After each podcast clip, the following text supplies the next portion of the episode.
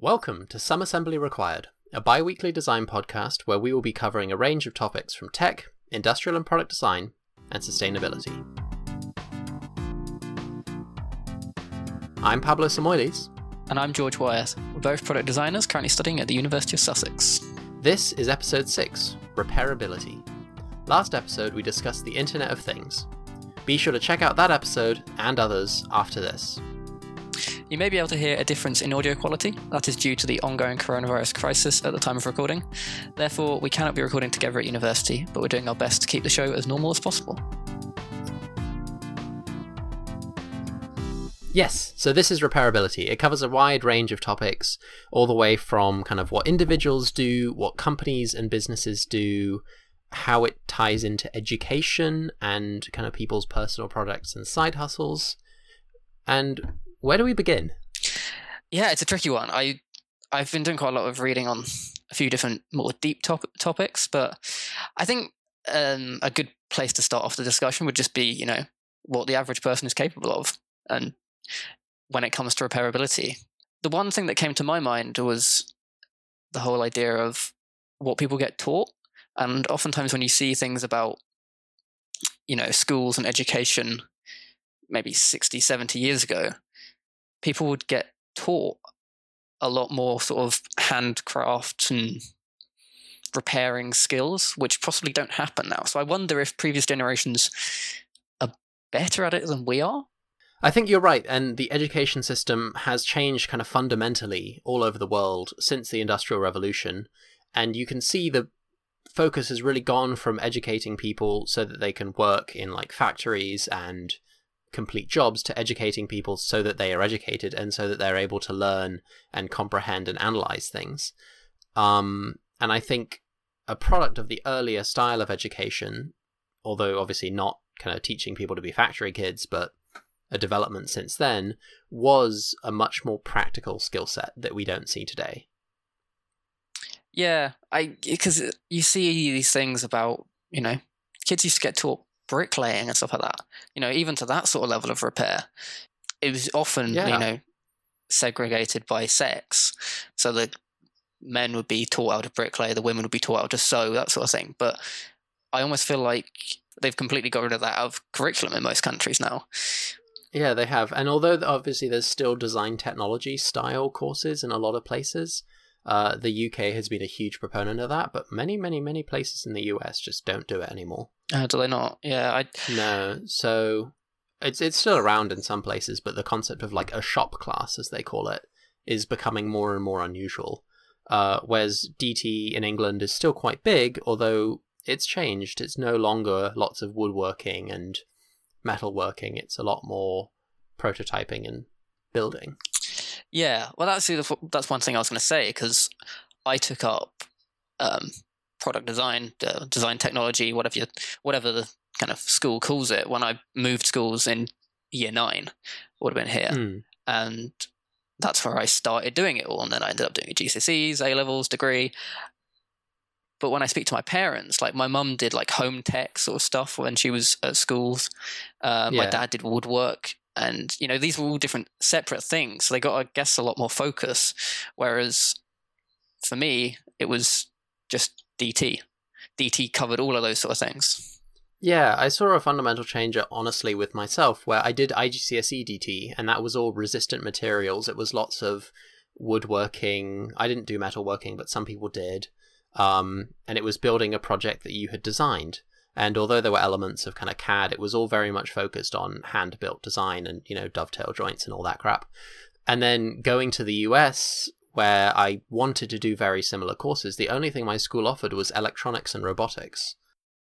Do you think that that's possibly because you were in that West Coast, you know, California area where there's a lot of software and kind of technology? Uh, I think that was definitely a factor, mm. but I would be surprised to find schools outside of that area suddenly having D T programs because of their location. Yeah. Yeah, so during that time, I much more took advantage of makerspaces, and we'll talk about those, where I could learn to laser cut, three D print, C N C mill, all those cool technologies. Mm. Yeah, I mean, there's a lot of technologies out there which are often, you know, to the average person who hasn't tried it, uh, you know, three D printing and laser cutting and C N C machining might sound extremely complicated and difficult, but you know what I found when I started getting to use them is it's really not.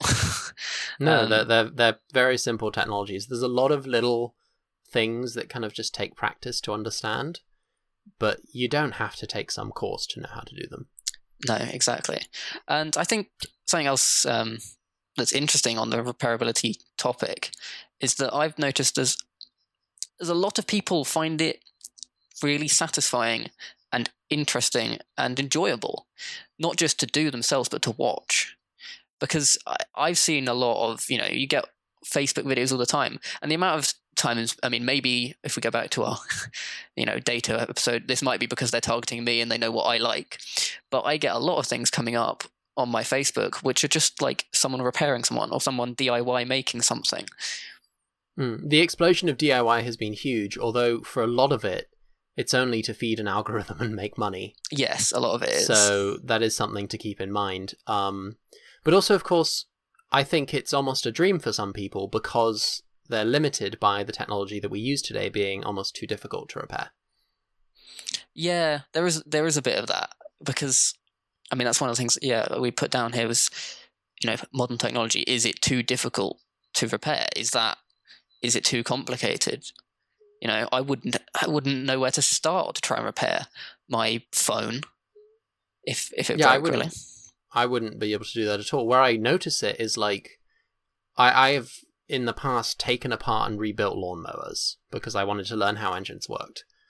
And I could apply that easily to an old car, um, little kind of manual trans- transmission diesel car, fairly easy to do. I've looked under the bonnets of like newer kind of, any car made past the year two thousand or anything with automatic transmission, and you just have no idea what's going on. Mm. Yeah, I mean, I, my car's from like two thousand seven or something like that, and I look under the bonnet and I know what the things are because you have to to pass your test sort of thing. I can point things out, but I would have no idea what I was really looking at. Yeah, I think many, many people who aren't mechanics, who have grown up being, being able to kind of do basic mechanics, would find it impossible to do even the simplest of repairs on a modern car. Mm. I think that can kind of be extrapolated to a lot of other, you know, products nowadays as well. Absolutely. And in a way, it's a good thing because it means the cars are safer, they're being designed better, and all those things that come with a kind of an advanced technology. But it also stops the individual from being able to quick fix things. Mm. And this is often one of the reasons why people don't fix things, and also not just because they don't know how, but because of the complexity and the way it's designed, it's often a hell of a lot cheaper to just buy a new one than it is to repair something. And that ties importantly into the idea that some products or designs that aren't as repairable end up having a pretty large negative effect on the environment. Yeah, precisely. Unless they can be disposed of properly. Mm. And, you know, I was looking into that a little bit, and oftentimes the cost comes actually from identifying the issue with these sort of things than necessarily just the replacement. Because if something breaks, you first got to work out what's broken, why it's broken, yeah, and then try and fix it. And oftentimes it's that diagnosis which is the hardest part to do. It takes the longest amount of time and, you know, on a business sense, then has the most cost. With advanced technologies especially, kind of diagnosis involves you, you have to test one thing at a time to make sure that you don't get any conflicting results. And if you've got a super, super complex mechanism like an iPhone, there's so much to test to figure out what exactly is wrong. Mm. Well, that's the thing. And I've seen a bit about this um, idea. This is more with electronics and technology, I suppose, but the idea that you can have self-diagnosis built in. And there are some things that do this well already. But my instant thought when I saw that was, does it actually always work? Because, you know, you've got troubleshooters on your computers, your like your Windows P Cs. And if something goes wrong and it says, would you like to run the troubleshooter? The amount of times I've clicked that and it said, oh, I don't know the problem. It always seems mm. to be that the problem is never one that they've predicted, I suppose. And that can cause issues. Although I did see um, that apparently M R I machines, which of course are ridiculously expensive, very complicated, they actually have these huge data banks from like all the M R I machines in the world. And so they can actually identify what's about to break before it even does. which is a really cool idea. That's fascinating. And it's a, yeah, Internet of Things connection. Yeah, yeah. It sort of links into our Internet of Things that we talked about last week. So the M R I machines connect to each other globally so that they can update each other and essentially provide a better medical service to everyone. Yeah, sort of. I don't know the full ins and outs, but it must be something along those lines where it just, they can sort of see from all the data from past M R I machines and other M R I machines, they can see what's most likely to break next and when. And so they can get the parts ready or get the parts changed before it even happens. So obviously repair is a multifaceted concept, but what makes it worth it for the consumer and for the producer? Yeah, that's the interesting point here. For the consumer, I mean, the things that come to mind are, I suppose, enjoyment, as I said before, by people who seem to enjoy this sort of stuff. Um, also, there's a potential that it can save money, but it could cost more. Um, but it also saves them the sort of attachment to the product. One example is if people that have had like leather boots or something like that, maybe they've had them for like twenty years, and these boots have been everywhere with them, they've done so much with them. They've got a lot of attachment to these shoes, and they've also, those sort of products actually end up kind of becoming personal because to you, they're much more comfortable than they would be to anyone else because they've sort of molded themselves around your foot. I think the main balance there is people enjoy fixing things, and it it comes with a kind of natural sense of in, like an endorphin of like, yay, I did it. But if you're busy, if you don't have time, and then time is money, people struggle with the kind of, is it worth it? As well as if it's more expensive. And there's a, there's a lot of roadblocks for a repair to be successful for a consumer. Yeah, there often is. And there's often roadworks for it to be worth it for the manufacturer as well, because these manufacturing lines are built to make a product, get it all the way down to the end, send it off. You know, to be able to try and, you know, repair it, they've got to take it apart, they've got to work out what's going wrong with it, which is going to cost them a lot of money. And oftentimes it's it's a trade-off between, you know, the cost that's going to be to do, to, to do that and the monetary benefit that they receive, because at the end of the day, they've got to keep mm. their business running. Their, own, their only real benefit is that consumers appreciate that, and being able to kind of fix your own thing is something that a lot of people look to a company and see that as a positive and as a higher chance to buy from them or to recommend from them. But of course, as a producer, that's one fewer product you're selling because they already have it. Yeah. And that's why companies with lifetime warranties like the North Face, companies that thrive off of selling really high quality stuff that they say will last forever, what they focus on more is that we sell you this once, it's expensive as hell, and we guarantee it will work for life, and therefore you should tell your people about it. And that's why among professionals, they become incredibly well-known and supported. But obviously that doesn't apply to tech. And why is that?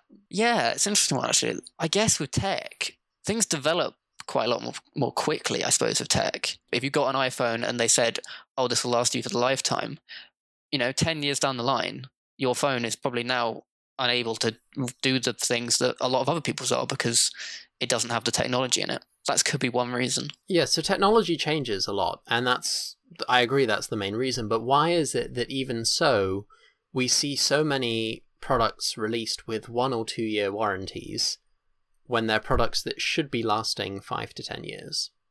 I, I feel like there's a culture that exists just kind of deeper than that. Like, obviously tech are replace- they're replaceable products and you can't have a laptop for life, but the fact that people, or at least businesses, treat them as something that you are getting every couple of years kind of suggests that they don't see the benefit of having like a kind of consistent user base. It's it's a tricky one to think that. There's got to be economic and societal reasons, I think, that are promoting that. And I think to an extent it probably ties into the fact that we discussed this with data, different companies having an ecosystem that people are locked into. They don't need to prove themselves as the kind of who you go to because you're already with them and that's it. Yeah, yeah, I suppose so. And actually that's something to think of with tech. For example, Apple. We often talk about Apple, um, but with Apple, if you buy a new iPhone or a new Mac, using their like cloud services, you can instantly, you know, transfer all your data onto the new device. And uh, that is kind of the key thing to most people is the data. If someone's phone breaks, often the first thing that they'll ask is, can I get my photos off of it? Can I get this off of it? Can I get this off of... That's something people appreciate. So one of the main proponents of the Open Source Initiative is the Open Source Initiative, which is an organization that promotes and protects open source software and communities. Their whole focus is very software based, but it's always about making sure that, more than making sure, it's about encouraging organizations, people, and businesses to make elements of their product available for free and open to everyone, which A, develops a community of people around it who build and improve and adapt and develop things, as well as kind of allowing creativity to flow, and it stops the restriction of things. Yeah, so basically, basically open sourcing is just allowing the public to, you know, see the blueprint. It started off in software, which is where the name comes from. It was literally have, having the software's source code opening, and pretty much all web websites and, you know, software is open source in that sense. But it is a thing which is going into hardware. It definitely is going to hardware, and you wrote down some examples of Global Village, which is a construction set. Yeah, I found this. So it's a guy called Marcin Jakubowski, and yeah, so he's the co-founder of this Global Village Construction Set.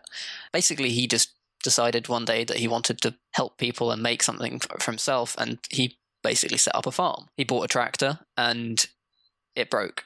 He got it repaired by the manufacturer for a big cost, and then it broke again. And at that point, he got, you know, quite frustrated at it, and he then set up this construction set, which is basically a set of blueprints, in essence, building your own village. It has, you know, brick making machines, you know, tractors, loads of stuff, ovens to circuit makers is what they said. And yeah, it's basically these blueprints for how to make these products cheaper from just kind of base materials and base skills. Yeah, it's it's this idea of having this open source database. And that's fantastic because it not only lets people build something themselves, but it lets people modify and repair things that may already exist and kind of stops that business-based restriction around a kind of profit-driven system. You see this really a lot with designs, specifically for kind of laser cutting, three D printing, and C A D. There are so many services that offer kind of a hub for open source everything, and you just search in whatever it is you're looking for, and you'll find hundreds of people's takes on it. And not only can you download them and use them for whatever you want, but you can also modify them. So if you need something as a starter and don't just want to start from scratch, they exist. And it kind of provides the four freedoms of open source. Mm. Yeah, so those are transparency, usage, modification, and economic freedom, which basically means you're allowed through open source to, you know, use them, obviously. Uh, transparency, you see them. Modification, as you said, you can you can edit things, use stuff as a starting block, and then you're allowed to sell those. You're allowed to, you know, make a living off of selling modifications and other people's designs. And yeah, it's it's it's this whole thing of extending a design's accessibility, I suppose. Yeah, and when something's accessible to more people, that's always beneficial. Now, while the Open Source Initiative is big on raising awareness about this and getting companies, businesses, individuals to consider open source, one of the large proponents of protecting it are Creative Commons. Now, Creative Commons are an online licensing agency, but they're just freely available for anyone to use. And it essentially allows you to put on a Creative Commons attribution license to anything that you make and want to distribute online. How it starts is you go to their site, creative commons dot org, and you get very simple options. It's, do you want people to be able to adapt your work? And do you want people to use your work commercially? That's all you have to do. As long as you publicly post that this license is held, that's it. So this is a super easy way for anybody to put anything online with a license that they set up however they want. Yeah, I mean, I've seen that quite a lot through, you know, images. Images are often a thing that's Creative Commons covered. Yeah, images, videos, uh, websites. Most websites are. Yeah, it is that. It's basically, it's allowing for this open source freedom whilst retaining, I suppose, your sort of identity as a person or designer or whatever you are, photographer, web designer, online. And the core element of any of this with open source and with Creative Commons is that you provide credit to whoever worked on it before you. Yeah, and I wonder, I, I don't know of, but there may be, I, I wonder if there is a way for that sort of to translate to hardware and physical open sourcing or not? Possibly, kind of in, in the design and manufacturer context, yes. You know, if someone's got a design or a blueprint and then I edit it, develop it, and post it, make it available, and I'm saying, yes, I remixed this person's previous design and improved it, like, that's great. But I think you'd find it more difficult with things that are produced by companies and made open source. Yeah. I mean, the other thing that I sort of think about it as well is, in essence, of with hardware stuff, if it's simpler stuff, you know, technically someone who knows what they're looking at and knows what they're doing could probably just take the product apart and work it out themselves. Yeah, I mean, there's never been a limitation on reverse engineering. That's not something you can prevent. And it's the same thing with software. Technically, any application you've downloaded, no matter how much you've paid for it, you can very easily rip it and use it however you want. Where open source matters is what you can do with it. So it's it's all good and well for me to take a one thousand dollars piece of software and change it and make it for myself, but I can never share that. I can never talk about it, publish it, because it's owned by them. And what I've done is illegal if I then share it. So what open source allows for is collaboration. Yeah, I mean, and that is the key thing. Uh, it's, yeah. I think we'll leave the sort of legality side of things. We're not lawyers. yeah, we're not lawyers. But yeah, it's a, and it's a really interesting idea, coming back to the repairability side of things, because it allows, you know, your general consumer to be able to see the blueprints of whatever they're using, whatever they've got. And, you know, if something breaks, it then allows them to know how to repair it, in essence. You can see the the breakdown of what you've got in your hands and see the parts and know how to fix things. And even if they can't repair it themselves and they don't have the skills to do that, they can still troubleshoot, which is half of the work. Mm. And they can find someone maybe that does know what they're looking for. That's not necessarily the manufacturer if the manufacturer doesn't offer those services. Exactly. And the great bridge between kind of the open source movement and how it exists as an online service, because that's really where it thrives, to reality is three D printing. It lets people build and manufacture designs of all sorts of things from open source designs, as well as kind of making their own. And it just gives the average consumer the capability to both create new things, modify things, create replacement parts to an extent. And it's an industry that without open source would have not kicked off the way it has. Oh yeah, no, it wouldn't have. It it did struggle to start with. There is a few things that aren't open sourced with three D printing, but it, on the whole, you know, even most three D printers are open source. You can see all their parts. Yeah. It's not just the things that you can print. And yeah, it's a fantastic example of an industry that needs it, because a lot of people sometimes look at open sourcing and think that it's, you know, hindering progress, because, you know, having a patent promote development and I suppose companies vying for better products, but actually it's not always the case. But even so, so patents do really allow for companies to develop and kind of have some control over something unique that they've designed. And obviously being open source is great from a community standpoint, but when a business has a unique selling point, patents are important. But what's core is that they do not last more than twenty years.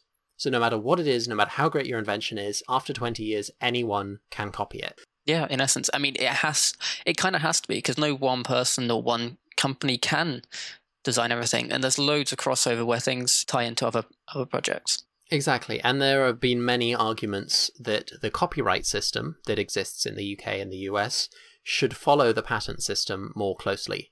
I agree with it quite seriously, personally. I think copyright, the way it's currently written, doesn't tie well to the way it's used in the web and on the kind of internet.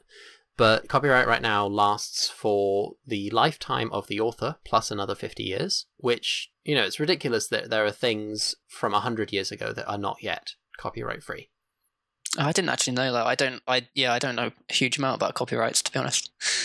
Yeah, it's an incredibly long time. And of course, it's very valuable and people have to have intellectual property. Like, it's a part of life, but twenty to thirty years should be plenty. I don't know. It's that could be a societal shift that will will happen, especially with the freeing of data with the internet sort of develops. Who knows? That's my little rant. Anyway, uh, three D printing has become ubiquitously available.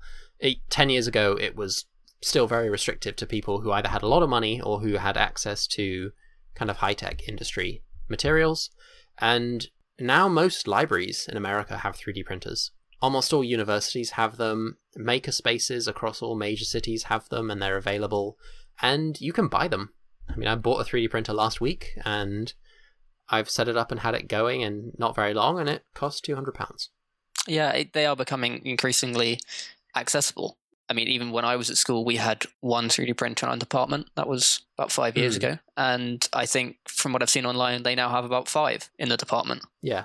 The development and kind of evolution of it's just a very, very accessible technology now. And I think we're going to start to see that with like laser cutters and C N C mills. They're still incredibly expensive, but the price is dropping. Give it a couple more years, they'll be just as available to individuals. Yeah. And that is going to help promote the repair sort of movement, because it three D printers and these sort of devices, which, as you said, to someone who might not have used them might sound complicated, but they're really not. You know, this allows for people who don't have, you know, manufacturing skills or knowledge necessarily to be able to manufacture more complicated things and their own parts and those sorts of things. Yeah, and they're fantastic skills that you can develop. So that ties in really well to the maker movement, which is a concept that has kind of flourished across many, many countries as well. And it's been really pushed by community makerspaces, which are these little businesses or organizations where individuals can get access to really high-level manufacturing tools like three D printers, laser cutters, vinyl cutters, heat presses, routers. At the moment, they still tend to be very expensive, and there's a privilege to being able to just buy a membership to a makerspace. They all have classes. You can all kind of go and take classes and learn these things. So it's made it possible for anyone to technically start to learn a new skill and build something and be creative. One of the largest contributors is M I T, who started the concept of a fab lab or a fabrication lab. And it's a non-profit style of makerspace. They have a specific charter of some kind of the rules and guidelines that you should follow to have one. And anyone in the world who has a manufacturing space that they want to make available for a very affordable price, so they don't profit off of it, they can become a fab lab and get promoted by M I T for nothing. And already these things have begun to pop up everywhere, specifically in kind of developing countries, developing communities where people are able to take a new angle at learning something that isn't provided by their education system. Yeah, and this is one of the things that helps through these, you know, the accessibility of these sort of things. Actually, you know, whilst in sort of developed Western countries, it may often be, you know, people that are doing it for fun. But yeah, these de- developing countries, this whole idea of repairability and the maker movement really does actually help their country develop quicker, because it's allowing all walks of life and all different people at different levels to be able to sort of chip in and help their community. It's allowing people to make something, develop something that will change for the better. Yeah, it's a powerful tool for sort of self-education and, you know, looking after yourself, your community, without having to be restricted by governments or manufacturers and large corporations. Absolutely. And even so, they're starting to become prevalent in education as part of curriculums or as after-school programs. You see them in many schools and universities across the U K and the U S, and they're available. It's an interesting one because it's it cycles back around to what we were saying at the start of the episode about how these repair skills and technical abilities were taught in education in years gone by. And they sort of disappeared, and they are almost kind of coming back now. They are. It, which is interesting. It's it's sort of cycled around. Yeah. So having discussed all of this and how kind of the maker movement have developed, how open source exists as it is, and repairability as a concept, how do you think the repair experience is right now, and where could it go? Yeah, this is a this is a really huge one. This is something that I found, you know, really interesting what I was looking at. So I watched this this talk by someone called Grace Kane, who's a design consultant for D C A Design in the U K. It's a very interesting thing that I hadn't really thought about so much, but actually part of, you know, repairability in a product actually is the experience that comes from it. A lot of people will throw away a product or something because it's been broken, not necessarily because they can't fix it, but because they don't have time or they're just not interested. They don't, they're not bothered. So actually, you know, building an enjoyable and satisfying experience for the repair itself can really promote repairability in the whole industry. Yeah. And if someone can take something apart, then they should be able to put it back together. In essence. In essence. And obviously that doesn't exist everywhere, but if that's a kind of ethos that people begin to follow, it allows for this entire system to be stimulated. Yeah, pretty much. Where I'm currently sat, I'm using a Mac for doing this, but I've also actually got a P C next to me. And you know, the P C that I have is, I use it for gaming and other more high processing tasks, but it has a window in the side and I can see all the components, and I can see that most of them are attached. Like I've got fans that are attached just by Phillips screw heads. Obviously, you know, this is a, I can see a motherboard and all these cables. I don't really know what I'm doing, but I have taken some components out every now and then to, you know, clean them or get dust off them or whatever. But whereas when I look at like my Mac, there's not even a, there's not a screw head to be seen on here. That's, which is obviously part of, you know, Apple's brand, but instantly I would feel less confident with trying to repair my MacBook than I would my desktop P C because of these visual cues, I suppose. I've had two very distinct and fairly recent experiences of repairing things. The first was my Mac Mini, which is the small Apple desktop, and I put in a new hard drive. Now, it is not designed to be opened up, but it was one of the last Apple desktops that could be opened up, up until the recent Mac Pro, which is of course fully modular. So you can open up the bottom case, which is mostly to clean it and get some dust out, and also to change the RAM. But I wanted to put in an S S D, a solid state hard drive, to make it run like a new computer, even though it is a twenty twelve model. And it involved buying a toolkit from iFixit, which is a service that provides, you know, all sorts of things, and that had all the little rubber spatulas and tiny screwdrivers in special shapes that you needed.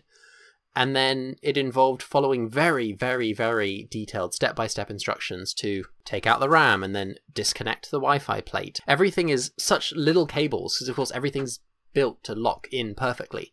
So most of the things you could unscrew and then just kind of had to push them to the side because there wasn't enough space to pull it away. So it was, you're always working with like things leaning over your hands because of how tight everything was. But it, compared to my three D printer, which I built in the last week, which was dead easy. You know, it was IKEA style instructions.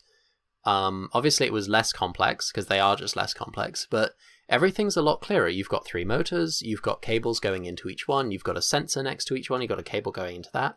It's essentially six cables going into a motherboard, the motherboard connecting to a power supply and to a screen, and that's it. And already I've realized that the way it's manufactured and the fact that it's open source means that anyone can just make modifications for it. And of course, because it's a three D printer, you can literally build parts for it using itself. I find that so sort of brilliant that you can just literally just print new parts for it. It's it's fantastic. Now, you cannot print a three D printer, but you can get damn close. Yeah, you can print enough parts to, I guess, save save money. And I think this, this it's an interesting one because three D printers, you know, their target market is people that want to, you know, I suppose tinker a little bit and make make these yeah. little little things, because often the print beds aren't that huge, depending on sort of the ones you get, and the budget ones are generally smaller.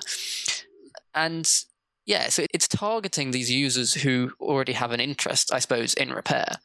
And this is one mm. of the things that comes down to the experience as well, because some people would want to repair and some people just wouldn't, but that doesn't mean that they can't have something repaired for them. Um, so one of the examples that I saw was, you know, looking at a classic car or an F one car. Obviously, you know, these are two completely different ends of the spectrum, but both of them are technically repairable. It's not yeah. always about whether something is repairable or not. It's whether people repair it and whether people can repair it. Because, you know, a classic car, anyone can repair it with off-the-shelf components and off-the-shelf tools. And people will buy a classic car simply to repair it. Whereas an F one car, it can be repaired, but only by trained experts with all these proprietary parts and technical know-how. An F one car can go into a pit stop, have tires changed, have a front wing changed, have all these different things done, and be out again within three or four seconds. Yeah, they're designed to be repaired much further than how anything else is designed to be repaired. But obviously, there's you just have to be a professional to do it. Yeah, yeah, exactly. These are trained, huge trained teams, and it's designed perfectly for it. And that's the difference, because in F one, when they go between countries, they fly not only their mechanics, but their entire workstations get transported with them because everything is designed perfectly to just work.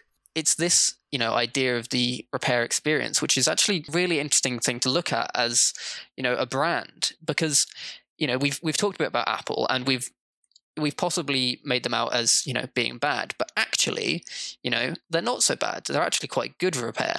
but in a very different way. You know, they are infamously hard, not impossible, but hard to repair without expert help. And that's where companies like iFixit come in. You know, iFixit will do their own teardowns and create these kits and these, you know, specialized tutorials on how to repair certain things in an iPhone. And it can be very daunting and very mm. difficult to do. As a company, everything to do with Apple is sleek, you know, quick, efficient, and, you know, clean. And if a product breaks within Apple's, you know, warranty, which, you know, we've already discussed warranties a bit, maybe should be longer. It absolutely should be longer, but yes. But if it breaks during that warranty, you know, you can get in contact with Apple and they will send you out a box to perfectly fit your iPhone or Apple Watch or Mac back into it to send back to them. They actually make this repair experience, which is really smooth and luxurious, where you then get sent a new product and you're off. You've not had to do anything. That broken product has been sent back to one of their their factories to be repaired and sold secondhand. Or they're consciously making that decision that the user doesn't repair it, but they are thinking about repairs. It's done for you as long as you're in that warranty, and that's the catch. Yeah, that is that is the catch, where there's, you know, a lot of questions that could be raised about how that should work. Outside of the warranty experience, they have, however, kind of improved in a sense that Apple certified repairers can now get parts delivered straight to them from Apple, which means that they're no longer having to rely on third-party markets to get them, which has already really increased the quality of repairs that aren't done by Apple. So if you're not covered by their warranty, you're not screwed, basically. Mm. But if you compare that to Fairphone, which is a kind of open source developed system, I don't know how to describe it. Basically what it is, it's a phone, it's completely modular. Everything is in these little modules, which has a name on it. It could be like, you know, rear camera or top module, bottom corner, these sort of things. It's got all these different components that can easily be switched in and out. And they've been designed that way. And, you know, half of their brand identity and their marketing is about repair. And it's about the fact that, oh, you can upgrade this. If you want a better quality camera, you can buy a better quality module, put it into your phone without having to buy a whole new phone. And the repair side of things, you know, as I said, it's completely baked into their D N A. These modules are designed to easily switch out by just, you know, kind of clicking in and out. And they even have little inspirational messages on the module components themselves. And it's a very unique take on repairability. Yeah, but in essence, it's not really that different to Apple, because it's using repair to really accentuate their brand identity, which Apple is doing themselves, but their identity is completely different to Fairphone. And, you know, there is there is arguments for Apple's system being the way it is. You know, Apple if Apple tried to start making things modular, which obviously they are trying to do with some products, but there is an element of, you know, loss of performance when it comes to modularity, because it creates these other difficulties in the product. Yeah, and one of Apple's main things is just simplicity. Yeah, well, yeah, exactly. It mm. it almost feels like it's going against Apple's brand to do that sort of thing. I think it's just fascinating that repair can be understood and developed in so many ways, and it's never really clear what's the right way. Obviously, right to repair as a kind of legal concept is incredibly important. People should be able to, if you own something, they should be able to fix it. They shouldn't be tied into someone having control over when they have to replace their device. So what's the solution? There isn't one. It just kind of, it is what it is, and it changes depending on the market, depending on the product, and depending on the person. Yeah, it really does. And, you know, this whole idea of repair experience, it does come down to the person, because different people have a different idea of products. Yes. On that note, I think we've kind of covered everything there is. I think we've covered everything for now, yeah. It's, it's a huge topic, and I'm sure there's things we've missed, but this episode would be way too long otherwise. It definitely is. So make sure to subscribe to the podcast on Apple Podcasts or Spotify so that you never miss an episode. There'll be one in two weeks. If you've enjoyed this episode, please share it with your friends, family, co-workers, and Raccoon. Oh, Raccoon. Unlike videos and blogs, podcasts have no algorithm for recommendations and rely entirely on your word of mouth. I'm pointing at you, but you wouldn't know that because you're our listeners. Yeah, so follow us on Instagram. We're at assemble dot I T, and you get a deeper look into the show and our own work, including behind-the-scenes outtakes, projects, and updates. As well as some of my three D prints. I'm posting them all on Instagram. Oh yeah, I've been enjoying seeing those. yeah, check them out there. Uh, once more, remember to subscribe to the podcast and share it among your friends, family, co-workers, and local raccoons. We'll see you in two weeks with our next episode. Bye for now.